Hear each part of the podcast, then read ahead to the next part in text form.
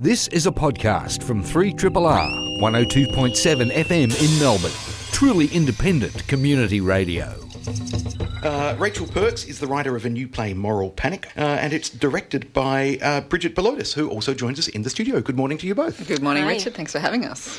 So, th- the thing that immediately jumped out for me about this uh, production was the idea of um, hexing the patriarchy and casting cur- curses on the patriarchy, and I was like, I- I'm totally down with that. Great. That's good news. Yeah, well, you'll like the show. Uh, yeah, I think we just got really excited about the kind of witchcraft renaissance that's happening at the moment.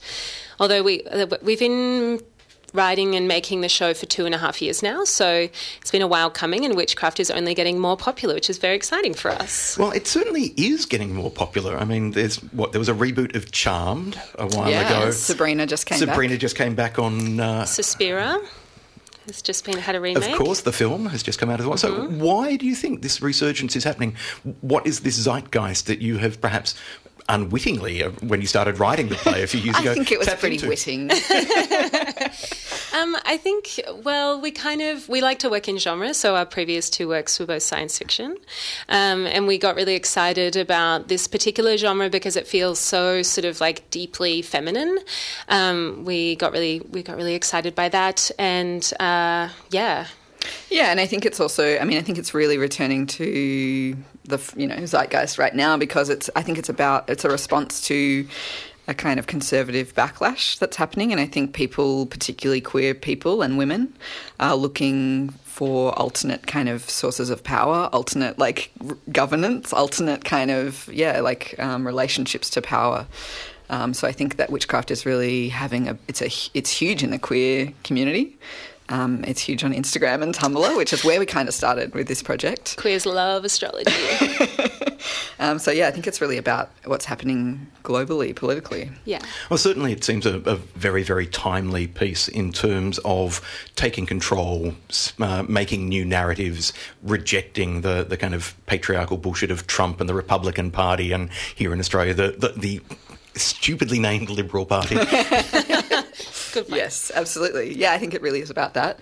Um, and I think, you know, it was a very, like, it's very interesting because I was actually living, I was in the States when Trump was elected. I was living there. And it's quite, it was quite exciting, not that he was elected, but like the, the kind of um, left wing like uprising and that kind of like the the force of women and non-binary people that kind of suddenly became this huge presence literally like on the streets marching and kind of protesting. And so I think there's something beautiful about the way that that's that community has actually been activated in the hmm. last couple of years. And I think what's really attractive about the concept of witchcraft and um, alternate um, ideologies like that is the idea that there might be some power that is inherent to um, women and queer people that, you know, it's just in your bodies, it's just there and you can access it and you don't have to, um, you don't have to uh, ascribe to old fashioned patriarchal systems of power and dominance. You can kind of find it within yourself in an alternate way. Yeah, and you said something really great the other day. Actually, that was um, that you that two particular like patriarchs, the feminine body or the queer body, the non-binary body, is like quite threatening, and that and that you'd rather be scary than be scared of those people. You know, rather kind of invest in your own scariness. Yeah. you know, really bring it to the fore. Now, talk to us about the tone of the story. And Rachel, I'll maybe get you to answer this, given that you're kind of writing the piece. Uh, there, are, there could are you drawing on kind of uh, horror tropes, for example, uh, or focusing more on the political, or is it a blending of the two? Because I know that your three witches, one of them is using what a digital Ouija board Yeah. to, to reach into the unknown and what responds to that. So Yeah. yeah, that notion of kind of the response could actually be quite terrifying in some ways if you wanted Yeah. to play it that way. Yeah, it definitely starts out in a really high genre place. Um, all of our work is sort of starts out in a really comedic place, um, and then kind of takes you somewhere else exciting. Um, and this is very much like more than any of our other works starts out in a really high genre, really high comedy place, and then kind of increasingly gets a bit scary. There are a couple of There's jump definitely a few jump scares in there. um, yeah, it definitely like I'm really into genre, and um, whenever I'm writing something that's in genre, I will watch like a film every night while I'm writing it of that particular genre. So I've watched all the witchcraft movies, um, and I love it. I just love I love things that are like thick and juicy with genre. So we've definitely gone there with that. The challenge with genre is to keep it fresh. I'm, I'm also a, a big genre fan, and it's what I what delights me about genre is when somebody plays by the rules of genre but breaks them at the same time and Yeah. does something new and something different. How difficult is it to write uh, horror, for example, in theatre? Uh, it's tricky. I think you have to be you have to be really clever because you can't have the same things that you have in a film where you can, you know, um, like we, we there are magical moments in the show that have been tricky to create theatrically, um, but we've you know we have great designers and we've been figuring it out. Um, but yeah, I think uh, you mentioned the digital Ouija board. I think we also wanted to talk about like this current generation of witches about the internet about internet witches. And so the digital ouija board they describe it as being like the internet you know and that sort of thing. Hope that's not too much of a giveaway. Um, but yeah uh, we kind of wanted to make it very contemporary um, and i guess queer the genre is something that we would humbly say that we're doing. Yeah. And Bridget, obviously, as the director, then it's you have the, the script in front of you, and it, it's the challenge for you is then how do you, how do you realise some of these elements, and particularly how do you make the comedy land without kind of overplaying it. Comedy is is often quite can be quite difficult to stage because it can be overacted or, or, or should it be played straight, etc. But then you've got to shift tonally from comedy into horror. Talk to us about that challenge as a director as well. Yeah, I mean it's very challenging, and I think it is really to it's it's to do with a lot of things, um, and it's to do particularly with timing. I think, and that's the thing that we're kind of um, you know we're grappling with at the moment. We're in our final week of rehearsals, and it's really about like getting the pace exactly right so that you land the gags. And also, like, have those moments of suspense and then fright. um, so I think it really is all in the timing. And then, of course, we've got um, beautiful designers. We've got um, Romanie Harper and Amelia Lever Davidson and Mary Leeworthy um, working with us, and they're actually like the sound is a huge part. So Mary Leeworthy's our sound designer, um, and they're making an incredible kind of um, soundscape that like really holds the genre together Yeah. um, in a really we had a, way. we had a moment in rehearsals the other day where Mary brought in a new sound that we hadn't had previously in rehearsals, and they just cued it in like the run of a scene, and everybody freaked out, and we had to like we had to run the scene like five more times before everyone would stop jumping every time the jump scare came. It was really good. Oh, Yeah. sounds great. I'm, Yeah. I'm already. I was already looking forward to seeing the show, but now I'm looking forward to it more. Um, now you're bumping in tomorrow. Um, for people who aren't from the theatre world, how challenging is it technically to enter a new space, for example, to to set up sound, lighting? Can have everybody hitting their cues, etc. When it's an unfamiliar space to you, how valuable is it to have more rehearsal time in the venue? Um, I mean, it's incredibly valuable, and it does take a little while to just install everything. Like that, that always takes just a little bit longer than you think it's going to. Like to get the set in and to you know to kind of get the lights all up and happening and the sound. Um, I think that something is that's really helpful for us in terms of getting from rehearsal room to the venue has been that we've actually been working with the sound in the in the rehearsal room. So the last in the last week we've been running the sound every time that we rehearse, which means that you don't have all of that um, that difficulty when you first get into the venue of like, oh, is that what it's going to be like? Oh, is that what it's going to sound like?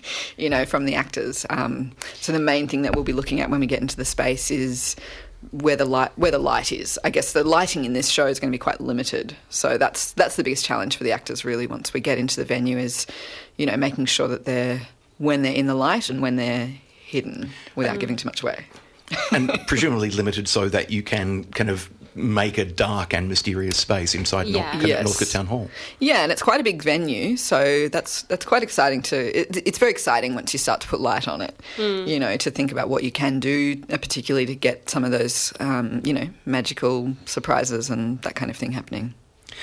And Rachel, as a playwright, you and Bridget have worked together. Uh, this is what the third production you've worked on together. So, having someone you trust to help bring this new play into the world must be an incredibly valuable part of the, of the process as well, rather than somebody you've never worked with before coming in and, and walking all over it.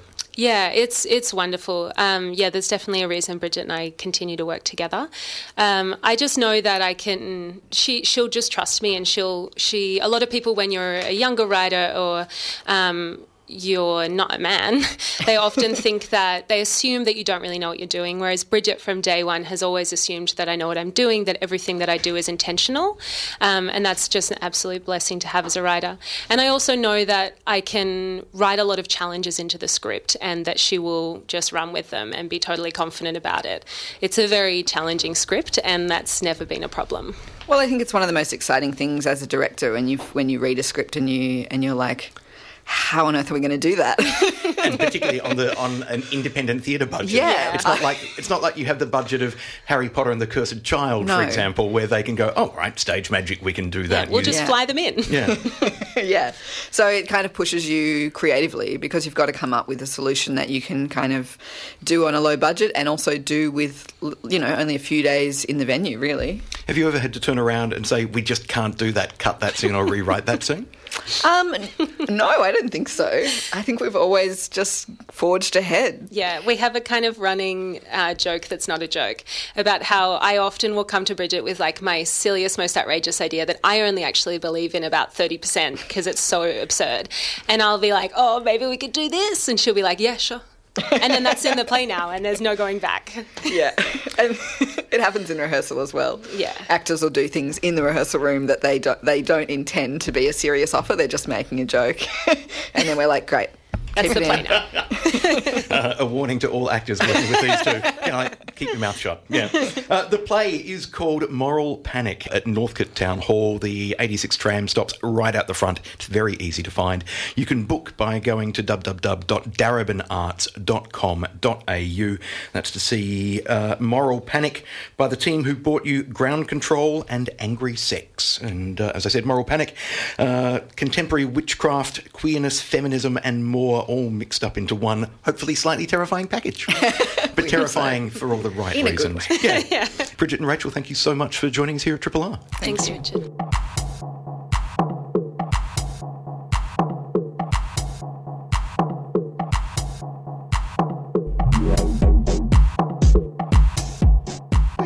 To visual art now.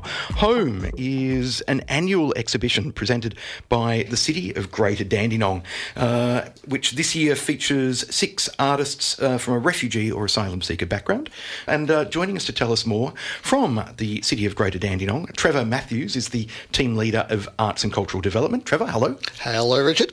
Uh, and we're also joined by one of the artists, uh, Mirwais Janbas. Welcome to Triple R. Thank you, sir. Thank you so much. So, um, Trevor, I'll start with you. What's the, the, the purpose of Home as as an annual exhibition series? What what what does it strive to achieve? Yeah, absolutely. Look, so home really is is there because it represents our community. The city of Greater Dandenong is the most diverse community in the country. Uh, it's also the place a lot of people coming to this country call home for the first time, and that's sort of where the, the, the seed of this started. Um, so th- it was decided uh, that we wanted to run this uh, exhibition that not only uh, encouraged artists from a refugee and asylum seeker background, but also presented them with a little bit of a stipend to help them encourage their to continue their art. Um, but one of the it's been interesting because one of the big desires throughout has been that that while our artists do come from refugee and asylum seeker backgrounds, that it's very much art. They're judged as artists. So while some of them speak about their experience in their art, many of them don't. So th- that was the other big thing is we, we wanted to move away from a world where we it, they were defined by their experience, and we were trying to actually present them as artists. So that was been one of the big drives throughout. Now, Mirwais, I know you. Uh, I think you're a relatively recent arrival in Australia. Is that right? You arrived in April. Uh, yeah, I arrived in April 2018, this year.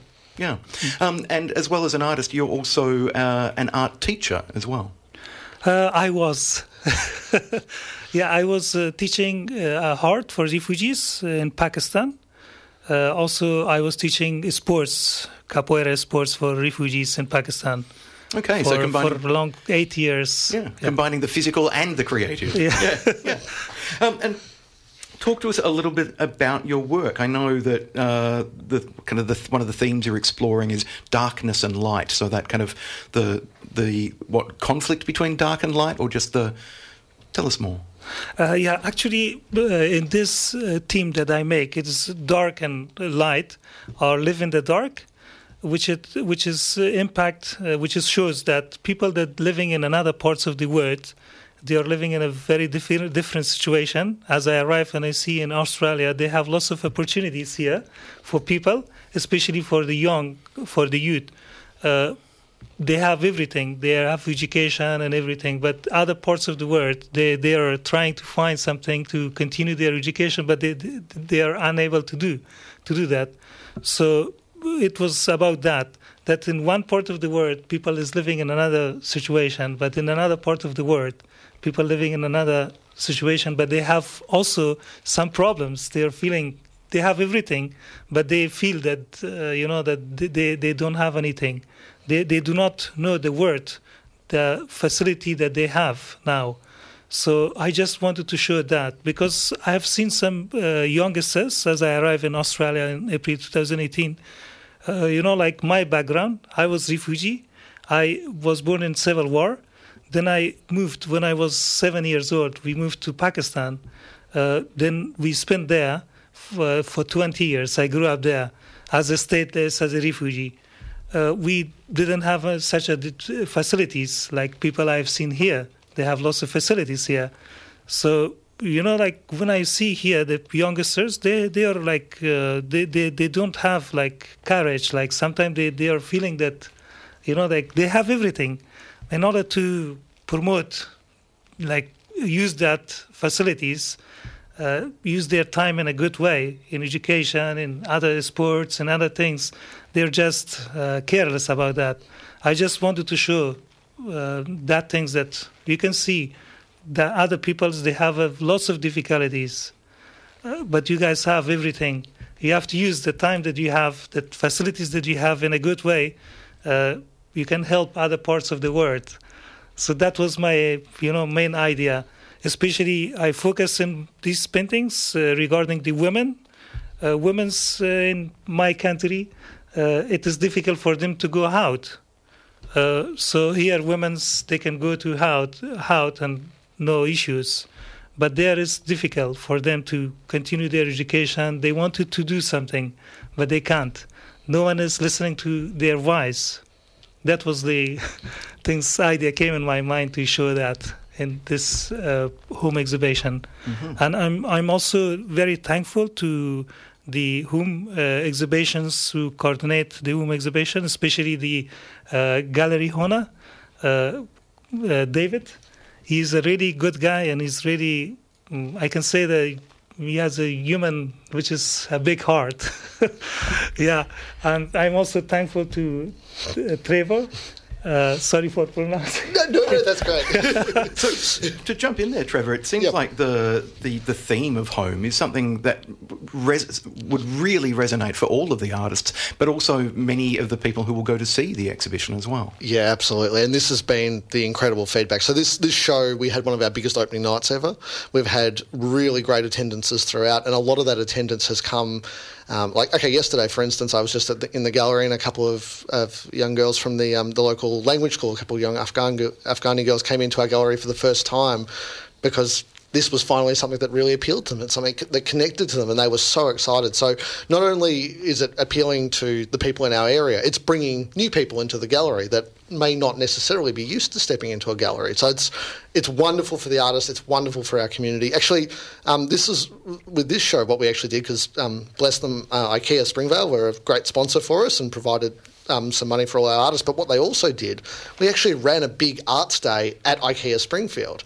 So, uh, Springfield, Springvale, sorry. Um, and uh, what we did there was we brought in, you know, we got through hundreds of people that would never step foot into a gallery, but all of a sudden they were taking part in art classes. They were listening to. We had uh, Afghani pop music going. We had you know we had members of the a, a, lot of the staff, the back of house staff, came out on their lunch break, and we had a lot of the people that were working in the kitchen were from Pakistani and Afghani backgrounds, and all of a sudden they recognised the music. So we had staff out dancing. It was great, and it was really taking art into the community, getting it out of the gallery. So um, this this whole exhibition has been so great for us to actually connect to our community and put out some art that's not intimidating, but is is art that they want to see. So it's been yeah, it's been really wonderful for that. Yeah.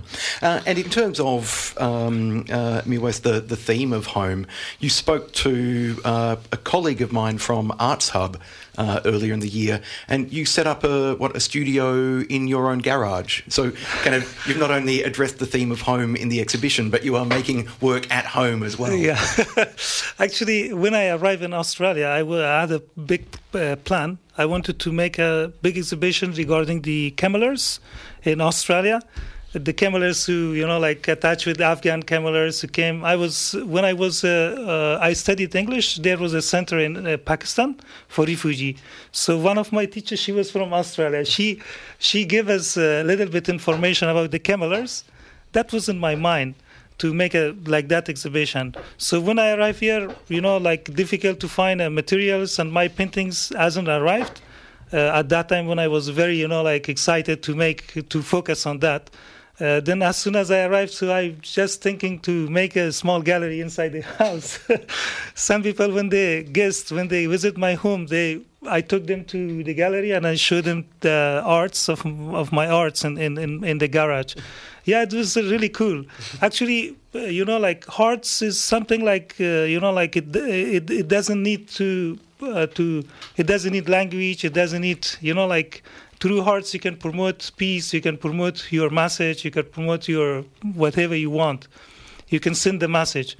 So that was uh, really cool. When people come here in my home i will take them to uh, to the garage and they will see to my heart. Yeah. Yeah. Uh, as well as Mirwais' work in the exhibition, who else is uh, is on display? I know there's some photographic work in there, for example. There is. There is. So we've got a we've got a wonderful selection of stuff. So um, we've got uh, Tedros Hanna who does sort of um, well, he's, he's, a painter. Um, we have Zia, who is is a photographer who's done a beautiful series. Um, uh, we have uh, Amir uh, Terani, who does um, who's done these beautiful uh, pencil drawings. Um, I'm just going to make sure I don't forget any of our wonderful artists. Oh, uh, Elias, Elias, I believe. Elias, Elias, thank you. I knew you'd help me with the pronunciation. Who's actually a video artist from Adelaide who sent over an installation work that is just stunning.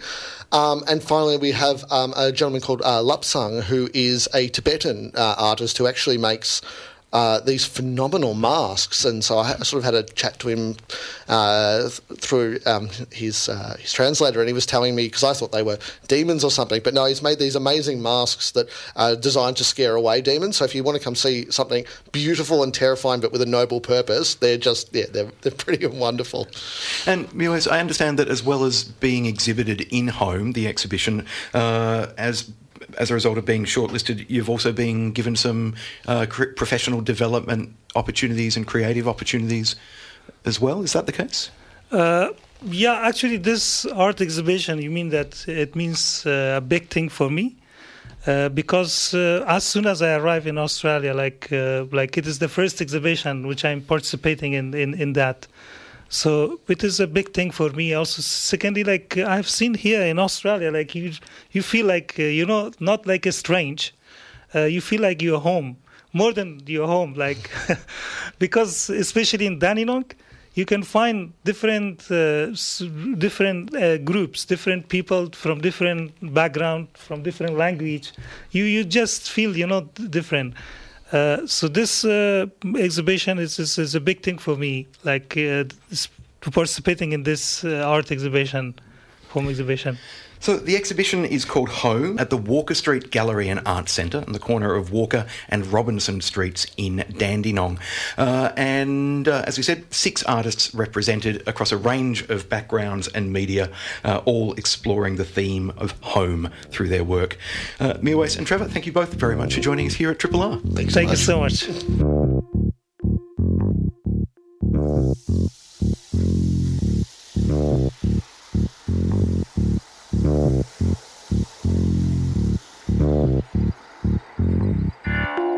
Uh, joining me on the line is the Perth Festival's artistic director, Wendy Martin, to tell us all about her fourth and sadly final festival for next year. Wendy, good morning. Good morning, Richard. So, I guess to begin with, given that this, as I said, is your fourth and final program, is this kind of right from the word go? Were you saving up all the big guns for your final year to go out with a bang, or is that not how festival programming works?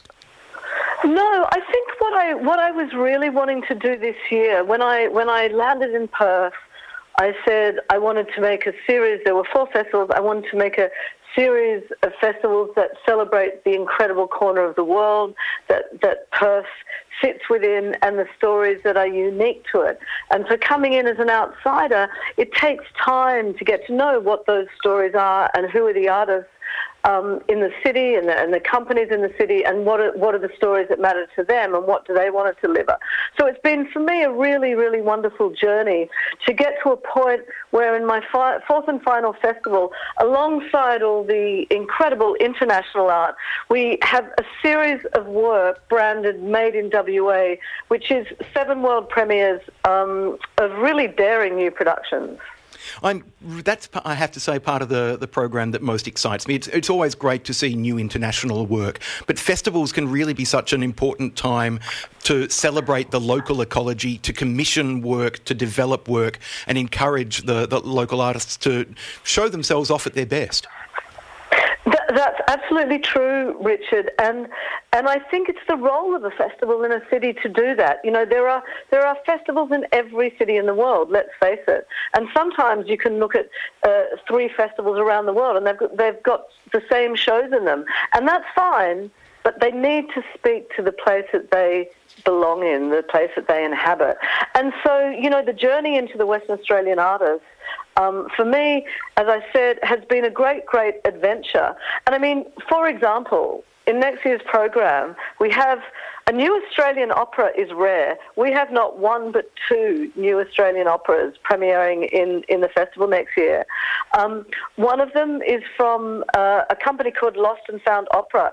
So they're, they've been around for about five years and they've made built a fantastic reputation, um, presenting little-known operas in found spaces that resonate with, with what the operas are about. But for next year, they've taken it up a notch, and we're co-commissioning a new opera uh, with a libretto by um, Peter Goldsworthy, uh, composed by Luke Styles, and they are exploring some of the uh, mythology around uh, Ned Kelly, of course, an iconic Australian figure, but they've uncovered some really interesting new facts that aren't really well known by the public. And what I love about a lot of the West Australian work, and this one exemplifies that, um, this is being presented about 50 minute drive, a 50 minute drive outside of Perth in um, what's called uh, the number one mill at Jarrahdale. So, so Jarrahdale was a timber town, and um, the the um, yeah, the, the presentation happens in, in the old mill and there's a set design within it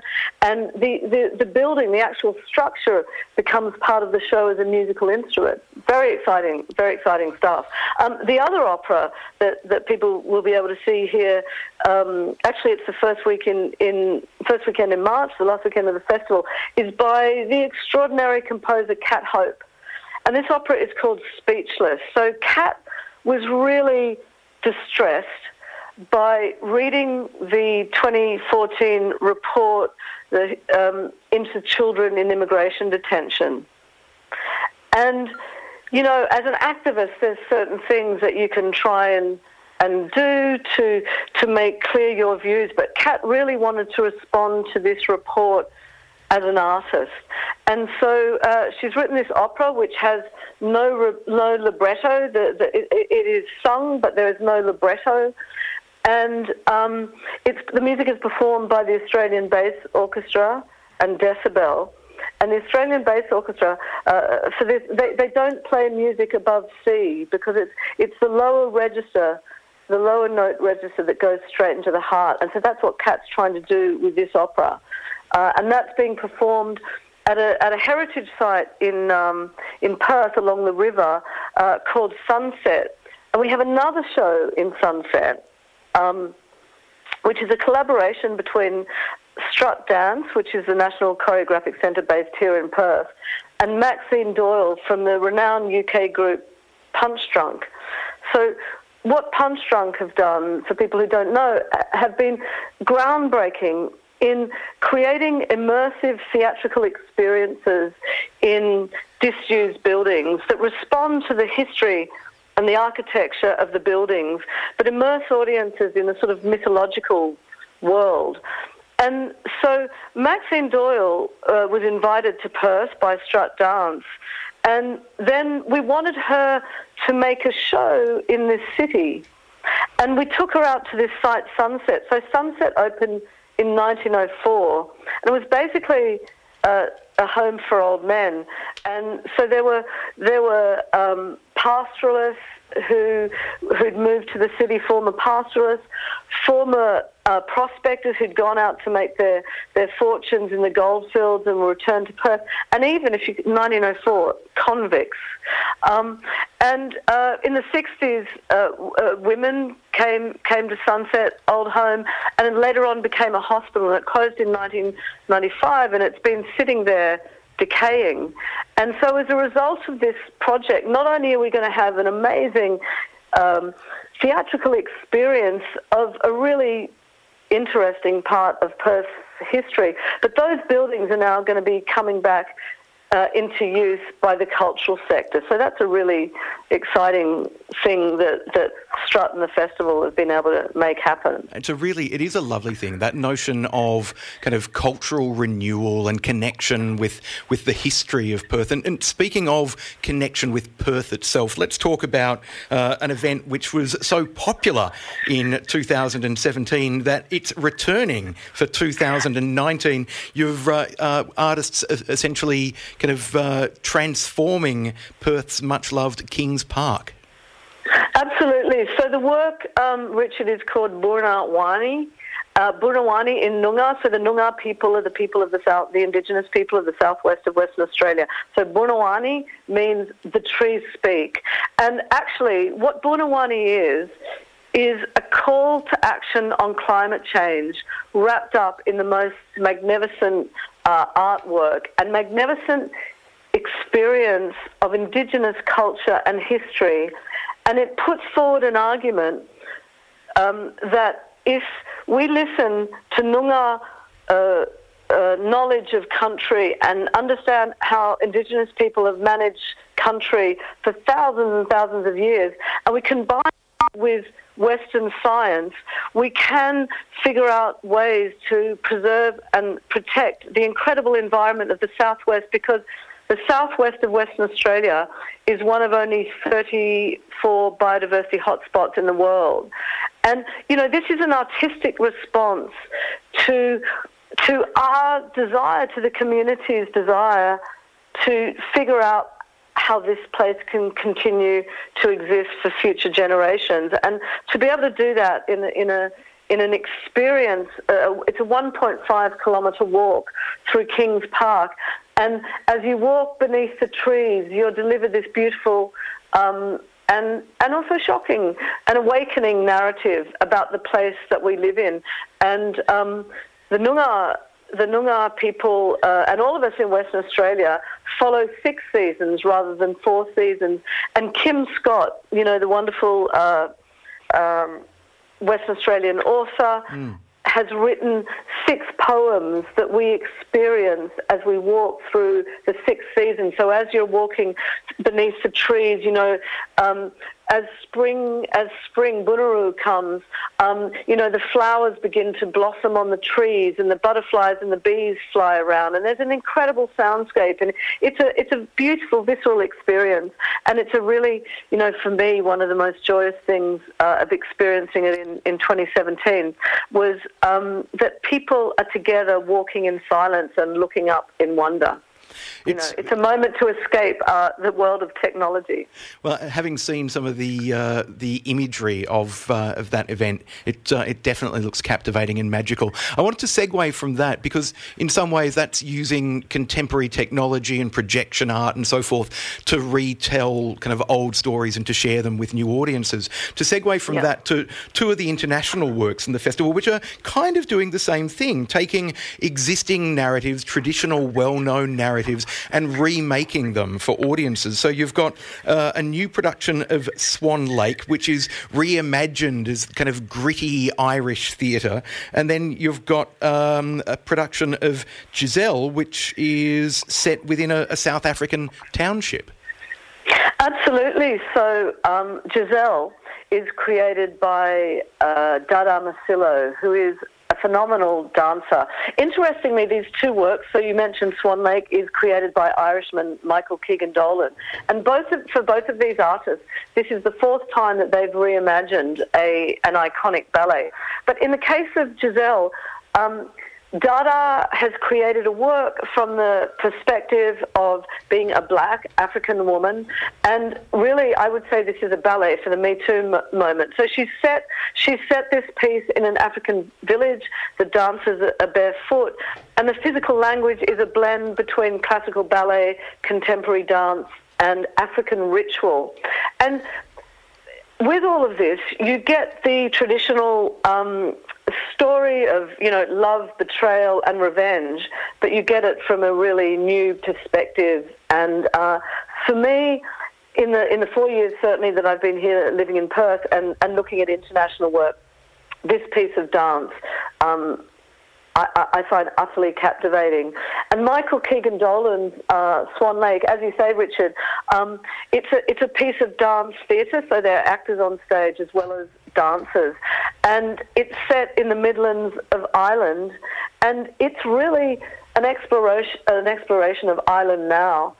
Looking really, I suppose, at the relationship of society to the Catholic Church.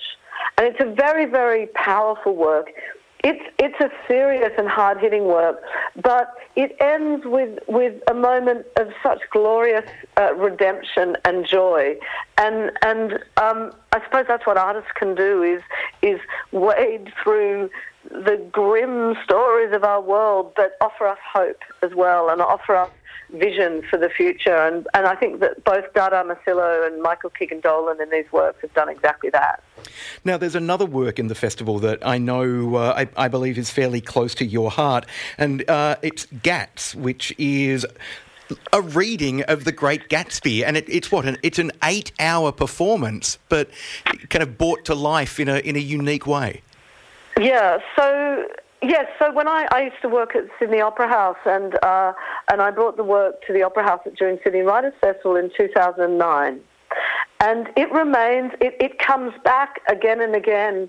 Um, all over the world. And when I when I was living and working in London in 2012, um, it was it was on in one of the commercial theatres in the West End, and it, it did huge business. And I was reminded that um, of its of its brilliance. And when I was thinking about what I wanted to offer the the audiences in Perth in my final year, this remains for me one of the all time great pieces of theatre. And as you say what happens in this in this work? It's set in a sort of 1980s shabby office, and a bloke walks into the office to begin his day at work. He's the first one in the office. He goes to turn on his computer, and it doesn't work. And he picks up a copy of The Great Gatsby that's sitting on a desk um, in front of him, and he begins to read the book out loud, and he never stops. And as um, his colleagues come into work that day, they appear to inhabit the characters of Fitzgerald's The Great Gatsby. And so what happens is we're witnessing two worlds. And, um, you know, as, as uh, the narrator, as Nick, Nick Carraway, the narrator, is reading the book, um, the characters become Jay Gatsby or Jordan or Daisy. And there's a sound artist who's working on stage throughout the whole performance. And he's mixing live the sound of the world of uh, Long Island, of the decadent world of, of Jay Jay Gatsby's, you know, parties, and it's so it's a it's a really it's got very powerful messages, of course, the, the, Great Gatsby about you know the pursuit of the American dream and what that really means, which is I think searingly relevant right right now. The thing I love about it, Scott Shepherd, uh, who plays Nick Carraway, the, the narrator, he actually knows the book by heart which is an extraordinary feat. and uh, we, they play a game, the company play a game called Stump the Freak. And they, they handed me the book the last time I saw them and said, okay, pick any sentence in this novel. And Scott will be able to complete the paragraph around it. So he is so deeply inside that, that book. And I also, yes, it's eight hours, but this is a consummate, um, you know, festival experience. You think of uh, Cloudgate or the, the great, you know, works by Robert Lepage that have been presented at many festivals um, Cloud Street, I should say, and, and Robert Lepage's, you know, mar- marathon works. But you think of how we sit um, in front of TV and watch those Netflix box sets and are unable to drag ourselves away from the television. I see Gatz just like that. You know, it's it's it's again, it's a really really riveting work eight hours uh, at a festival is something that kind of I might sometimes be hesitant hesitant about, but having experienced uh, a work of yours that was uh, a, a, work that you had programmed in 2017, the Gabriel's election year in the yeah. life of one family, which was uh, almost a full day of theatre. I am absolutely quite happy to trust you. I have to say, Wendy, if you're saying eight hours immerse yourself in it and enjoy it. Look, just before I let you go, Wendy, uh, I did want to uh, kind of highlight the fact that one of the, the key commitments in your festival has been uh, the the celebration of art and artists uh, with a disability, and that continues in uh, in 2019 as well. What is it about working with artists with disability that has fascinated you? Well, you know, I think, Richard, you know, in this world that we live in, we need to accept each other for what we are. And artists with disability have really important stories uh, to tell us. And what has absolutely delighted me, so I've put disability arts front and centre in Perth Festival. When I arrived here, we made a four-year partnership with DADAA, an incredible, absolute powerhouse organisation, which is for art and social change that, that creates opportunities for artists with disability to express themselves. And in, in my first year in 2016, we made uh, Claire Cunningham, an extraordinary uh, Scottish dance maker, uh, artist in residence, by the end of the festival, I, I took her out to lunch and we sat at a table um, in William Street in Northbridge in Perth, and I was unable to have a conversation with her because so many people came up to her and wanted to thank her for what she'd shown them and for sharing her life experience because many people don't don't know disabled uh, people and don't get to hear their perspective. This year, in partnership with Black Swan, the state theatre company, we commissioned a work from um, a young woman with, with Down syndrome called Julia Hales. That show sold out. We had to add extra performances, and Julia Hales, without question, was the media star of the festival. We want to hear from different voices. We just need to be brave enough to put them at the centre of our work. Perth Festival 2019 is running from the 8th of February until the 3rd of March. Uh, I highly recommend booking a ticket and giving yourself a week or a weekend of art adventures in the West.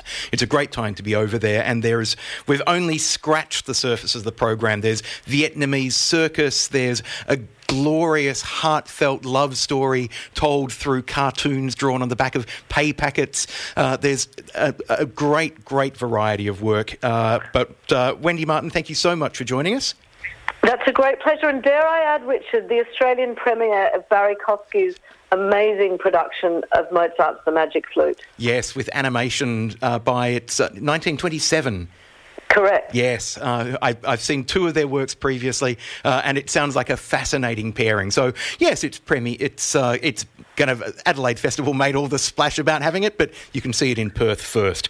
So uh, jump online. PerthFestival.com.au is the website. I've been ch- chatting with Wendy Martin, artistic director of Perth Festival. Wendy, thanks so much for joining us. Great pleasure, Richard. Thank you. This has been a podcast from 3RRR 102.7 FM in Melbourne.